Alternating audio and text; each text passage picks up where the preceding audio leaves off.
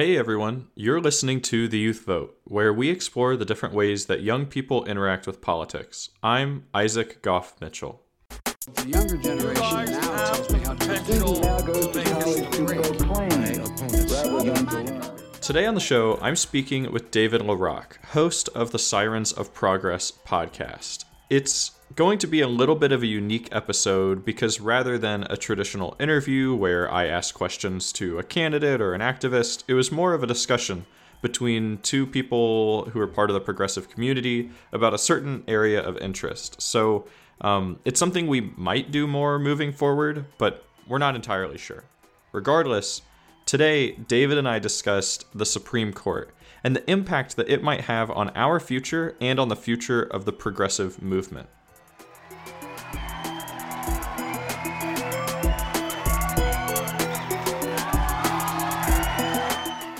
Uh, my name is David Larocque. I'm the host of Sirens of Progress, which is a left leaning progressive podcast where I focus on politics. Uh, I, I, do a lot of history and uh, mainly talk about leftist takes regarding ongoing events. I was going to say, I know I went back and I looked at some of the different episodes. The one I listened to was your episode on voter suppression, but mm-hmm. you cover, it seems like a wide variety of topics. Like I saw, mm-hmm. I was like, oh, okay, so he talked about COVID and then he talked about voter suppression and now he's talking about Belarus. And it's just like, like, I guess my question before we jump into the content of this episode is like, what can listeners expect moving forward from your show? Well, I, I'm, you know, I'm a little scatterbrained, but I, I have a, a, lot of interest in a lot of different things. And I, I think when it comes to leftist content, I think there's, you know, not really a niche carved out for us yet. So I think keeping broad and keeping uh, looking at different things all throughout the world, you know, not, and specifically, you know, not keeping things Eurocentric and kind of keeping people up to date on leftist movements all around the globe and news all around the globe, I think is uh, absolutely important. Well, awesome. Um, I highly encourage anybody listening to this and anybody who likes this show to go check out um, Sirens of Progress. So, I want to go ahead though. We're doing something a little different this episode. It's not going to be as much of an interview as it is like a conversation about a topic. And our topic is the Supreme Court. We're recording this on uh, November 5th. So right now the election's kind of in limbo, but it's looking like Biden's going to get the presidency and the Senate is a little less secure for the left, but they'll also probably hold on to the House. But before we jump into any of that, I just wanted to ask you Donald Trump has appointed three Supreme Court justices. So a third of our Supreme Court are Trump nominees. In your opinion, and from your perspective as somebody on the left, how does this bode for the future of our nation? And like, what are going to be the ramifications of having three Donald Trump nominees who are all also like fairly young on our mm-hmm. Supreme Court? Um, I, I think it's complicated because I think more than anything, it causes people on the left to really reflect on, you know, the status quo of the Supreme Court and taking a look at the facts that the, these people serve lifelong terms and um, and that these people aren't elected officials, that they are appointed. And I, I think it's it's really, in a way, it's really daunting for leftist thought. I, I think in the future, if if the Supreme Court is a conservative majority, then it you know it goes without saying that I think any any case that arrives there will get a conservative consensus. So it's a challenge to overcome for sure, but it doesn't feel like one that's going to be easily overcome. Right. Like it definitely calls into question a lot of like I think a lot of people are having thoughts about the legitimacy of the court now and of the mm-hmm. system.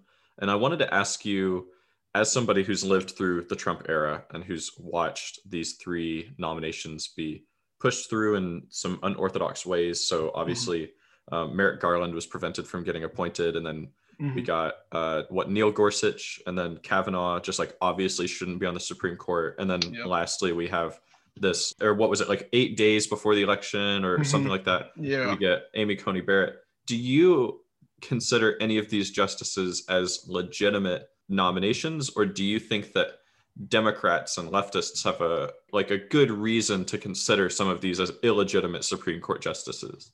I think there's absolutely a good reason to to, to not consider these legitimate Supreme Court justices. You know, obviously it's it's kind of beating a dead horse at this point, but the Republican Party was absolutely hypocritical in their statements in 2016 as compared to now. And you know, even people like Lindsey Graham telling us to hold them accountable and to tell you know to just to hold us to their word that they put in 2016. But it feels like it, the the nomination for Merrick Garland should have gone through. You know, if if this is the precedent that is sent is, is set now, then it absolutely should have been the precedent sent originally. And Yeah. if not, then Amy Coney Barrett shouldn't be a Supreme Court justice right now. Right. So it's almost like like for me, I guess it's almost a situation where it's like you can have one but not the other in a way. It's like Yeah. either like you can't appoint Supreme Court justices during a, a presidential election year, or you can, but the Republicans wanted it both ways at the same time, and it just feels like there's like this double standard almost that the left Yeah. has to follow that the right doesn't. No, I agree. I, I think a lot of times the right is I think the right has a you know rhetoric that justifies hypocrisy by saying it's okay when we do it because we're doing it out of the you know the preservation of conservatism or the preservation of Republican thought when in a country that is you know somewhat devastated politically by McCarthyism and by anti-leftist rhetoric for years and years and years to, to claim that the left is trying to suppress the right and use that as rhetoric to justify this hypocrisy in doing anything it takes to maintain or obtain Republican power is just completely ridiculous. And I think anybody that holds two statements that any one of them says next to each other will see inconsistency. And I think inconsistency is really the defining factor of the uh, Republican Party right now. Yeah, no, that's interesting. The idea of inconsistency. Now, obviously, so like I said, to anyone who's listening to this, whenever we re- release it, uh, it's November 5th, and we see that Lindsey Graham, even with that hypocrisy, pretty easily beat Jamie Harrison and won his reelection. And I guess I wonder so obviously like the voters are not going to take care of this right like we see that these republicans mitch mcconnell lindsey graham like they're they're going to keep their seats probably until they die or decide to run for president or whatever Right. so my question to you is like if joe biden and kamala harris get into office and republicans hold on to the house what do you think they should do moving forward to start to address these problems with the supreme court It's tough because seeing Joe Biden win the presidency is a breath of relief in some ways, but in a lot of ways, it, it really doesn't mean much if we don't have the Senate.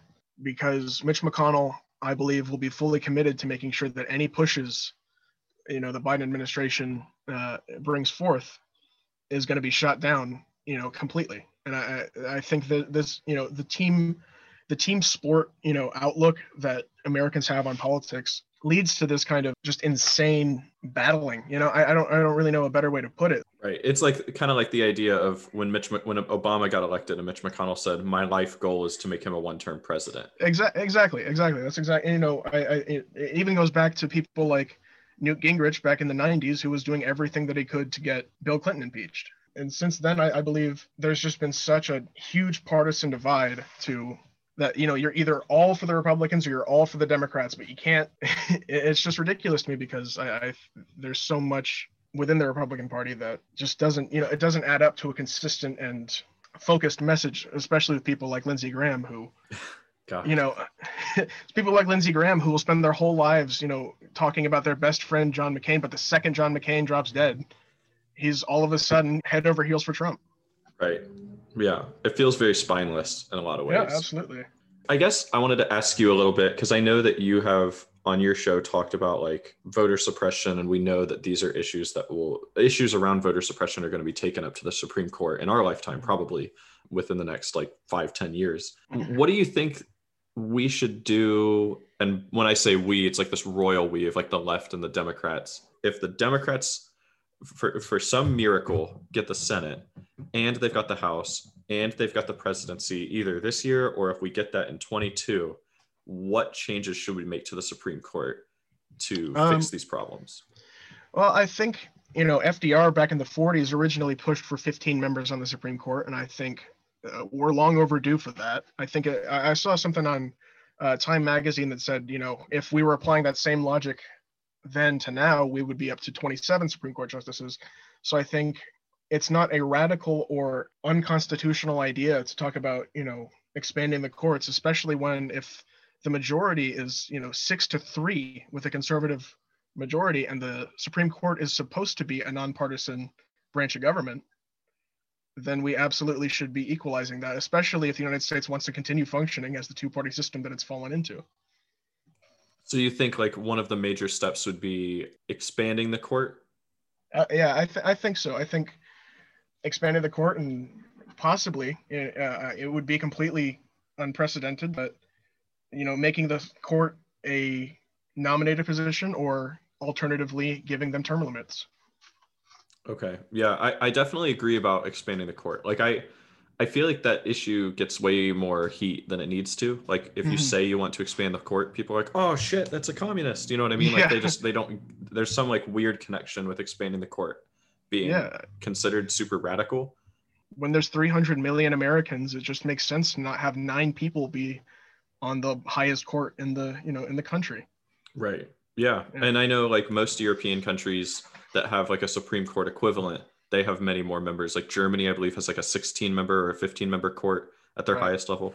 I said that now without looking it up. So it's going to be someone's going to like tweet yeah. at me and be like, oh, you idiot. It's actually 17. but um, that's interesting about expanding the court. So with the idea of term limits, do you think that that would help just kind of getting people in and out so we wouldn't have situations in which it's like a Ruth Bader Ginsburg or a Clarence Thomas where they're in for like 40 years? It, it's complicated because I think a lot of people that are against the idea of term limits, as far as the left is concerned, would look at someone like Ruth Bader Ginsburg and say that, you know, it is absolutely necessary to keep people in for as long as possible that are going to continue to push for positive things. But I, I would argue that if that is the precedent that we set, then obviously now we have Brett Kavanaugh and Amy Coney Barrett for as long as they're alive. Right. Yeah. And they're young yeah. too. And that's the thing that freaks me out about these Trump appointees is he appoints mm-hmm. people that are very young and will be in like like I'll be 60 and be like, oh, Amy Coney Barrett's like finally getting old. You know what I mean? Like yep. it's, no, it's crazy. I mean, I agree. And it's it's that is the scariest part to me. And that's why I think it's it's really it's really foolish to underestimate Donald Trump. He he does know he's a very competent Republican as far as getting things done goes. Yeah, and, that's and true. Repu- I think Republicans, in in the broadest sense, push mostly for packing courts as best as they can because I, I think most of them know that a huge majority of Americans don't agree with a lot of the insanely authoritarian and draconian takes that the Republican Party wants. Kind of one of the last things I wanted to pivot this interview or this this discussion towards is the idea of the left and progress and what that looks like with this six to three majority on the Supreme Court. Do you think that in the status quo, as things are now, it looks like it's going to be Biden as president, Republicans maintain the Senate, Democrats maintain the House? Is there any hope in the next two years that we're going to get any sort of progressive change? or do the next two years look like Biden executive ordering some things and then the Supreme Court shutting that down and just stalemate? You know what I mean? Uh, I think it's going to be a kind of a mix of the two. I think when you look at candidates like AOC and Ilhan Omar, you you get a lot more hope because, especially people like Bernie Sanders, where where there's just so much enthusiasm behind true leftist thought as opposed to establishment Democrats, and I think we're seeing pushes for you know marijuana legalization, pushes for $15 minimum wage, and uh, Medicare being incredibly popular issues. So I think with most people wanting these things, and especially after years of it being like of it being so taboo, I think Americans are going to want more progressives in in Congress without a doubt. Yeah, no, I definitely agree with that. I guess like where my fear comes is let's say the AOCs and the Bernie Sanders pass these progressive policies, I'm really nervous that like they pass uh, healthcare for all, and then this six to three, you know, conservative majority Supreme Court somehow like rules that that's unconstitutional in a way. You know what yeah. I mean? Like that's where no, I really I start to have anxiety about the future. No, I agree, and that's the thing is it's like what what's so frustrating for me is the fact that Amy Coney Barrett specifically calls herself a textualist and proudly says that she's a textualist, you know, along with Antonin Scalia being the originalist. And to me, it's it's like that is not a legitimate take on the Constitution. It's not a legitimate take on on the laws of the United States because they were written to be changed. And I know that that's something that is constantly said, but they were written to adapt. yeah. Can you explain to people who don't understand what is a textualist? So when you say that, like, what does that actually mean uh, as far as like what her perspective is on the Constitution? Well, essentially, as far as I, I know, a textualist looks at the Constitution, I, I believe, with through the lens of the way that the words were written and how they would have been interpreted at the time that they were written. I, I believe that is the. It, it, it get, I, I get confused with originalism sometimes, but it's right. Yeah. no, you're good. Yeah, I mean, I know you're not like a legal scholar, right? So Yeah. I'm not trying to put you on on the spot. It's just the reason I ask is because like I think some people don't realize how unique, perhaps like that's a nice way to put it. Her Yeah. perspective is. It, it's Um, really, it- yeah, it isn't a very common way of looking at the Constitution, I don't think, and specifically, it's it's kind of counterintuitive because I it is a legitimate it's legitimate to say that if she was looking at the Constitution as the way the founding fathers had intended it when they wrote it, then she wouldn't have the position that she does to be looking at the Constitution. You know what I mean? Yeah. it, it- it's the the founding fathers were incredibly misogynistic, incredibly racist, and you know, were absolutely advocates for slavery. So I think that's a very scary outlook to have. If you know, if she can say, well, technically, when the Constitution was written, they wanted slaves. All of a sudden, you know, if the Supreme Court rules it, this is a huge if, but you know, if the Supreme Court rules it, that could be a, apparently a legitimate take because of the textualism. Well, and it definitely concerns me the idea that the Supreme Court could go in and try to interpret things, doing this like like this assumptuous work, I guess, where they're like, oh, like I think that this founding father was probably meaning this when they wrote, like, you know what I mean? Like it's uh, it seems like there's so many steps you have to take there, rather than thinking, okay, what are the core protections that individuals are supposed to be Yeah. granted by our Constitution? Yeah, I mean, we can't read the minds of people that have been dead for 200 years. You know, Right. Uh, it's we don't we don't know what people were thinking back then. We we have ideas based on texts, but it's what we need to be looking at is is what it legally says. We can't be looking at it from you know what they would have thought when they wrote it because what they thought when they wrote it is irrelevant when they don't have a say in our in our politics anymore. No, that's a really good point. I mean, it's just to to to me, and I obviously we agree on this. It, it feels like a really outdated view to think, okay, we should have a country right now that is the exact same as how uh, a founding father, two hundred, you know, however many, two hundred fifty Yeah. years ago, wanted it to be. No, I agree. It's like this country, you know, the system in place might have worked back then, but it simply wouldn't work now. The, the United States has expanded so much. We're infinitely bigger. We ha- our outreach across the globe is so much bigger. We need to be completely reevaluating the things we do and completely reevaluating the Constitution constantly.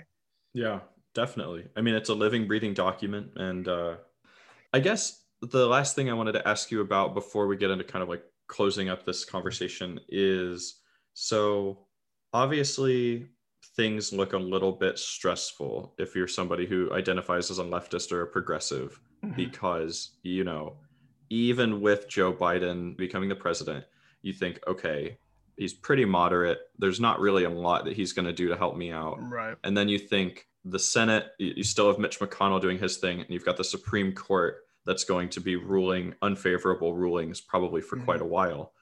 What do you say to people who are feeling that anxiety? Like, is is there hope? Is there a reason why, you know, I, the random young progressive, should think, okay, like the future is actually bright? Um, I, I don't.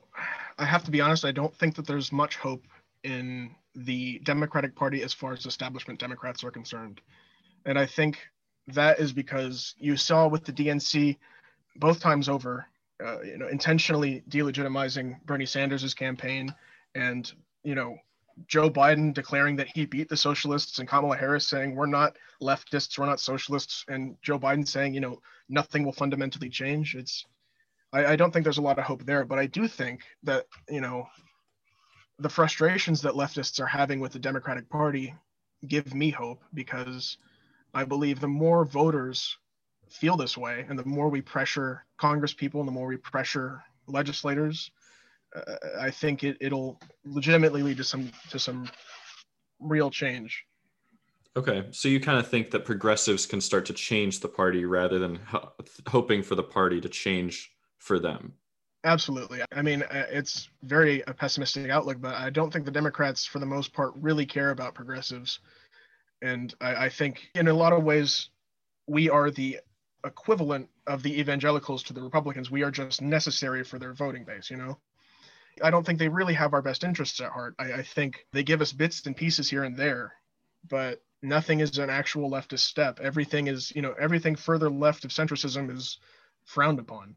Right. And and I think that it can be really daunting. And I, I think the, the the United States and, and the world broadly have just completely shut down you know leftist thought and it's uh, immediately associated with the soviet union immediately associated with cuba which is just a gross misinterpretation of of uh, leftist thought. And I think what progressives need to do right now is just focus on organizing on their own, forming unions, forming coalitions, forming.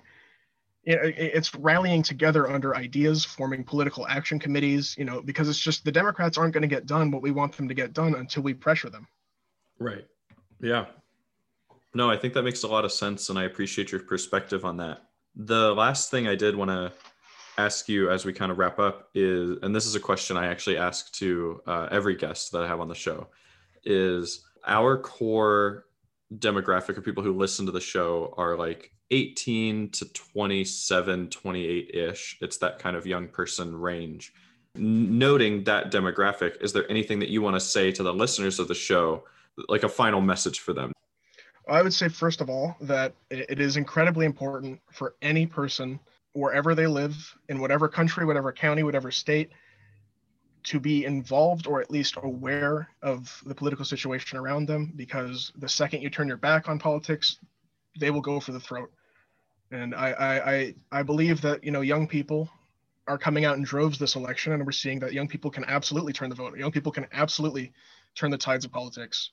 You know, uh, young people uh, in in Congress are are incredibly popular and I, I, think no matter what your take is, no matter what side you sit on, just remaining involved in, you know, keeping other people informed is, is the, the most crucial thing you can do. Awesome. Well, David, thank you so much for speaking with me. And again, I just want to shout out your show, Sirens of Progress. Um, like I said, I'm currently working through the voter suppression episode, and you've also got a Jim Crow era episode that I really want to listen to before I kind of jump into your most recent stuff on Belarus. But really, thank you very much for speaking with me. And everybody, if you haven't, check out Sirens of Progress wherever you listen to podcasts. Thank you very much. Thank you for having me, dude. Yeah. Okay, thank you so, so much to David for speaking with me today. Next week, we're going to have an interview with James Coleman, the newly elected South San Francisco City Council member. James is the youngest ever and the first member of the LGBTQ community to be elected to this seat. You are not going to want to miss it.